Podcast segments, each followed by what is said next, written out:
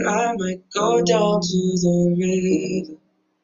Hello there, beautiful people. Uh, this is Janelle, your host uh, on bushbuckridge.s2o.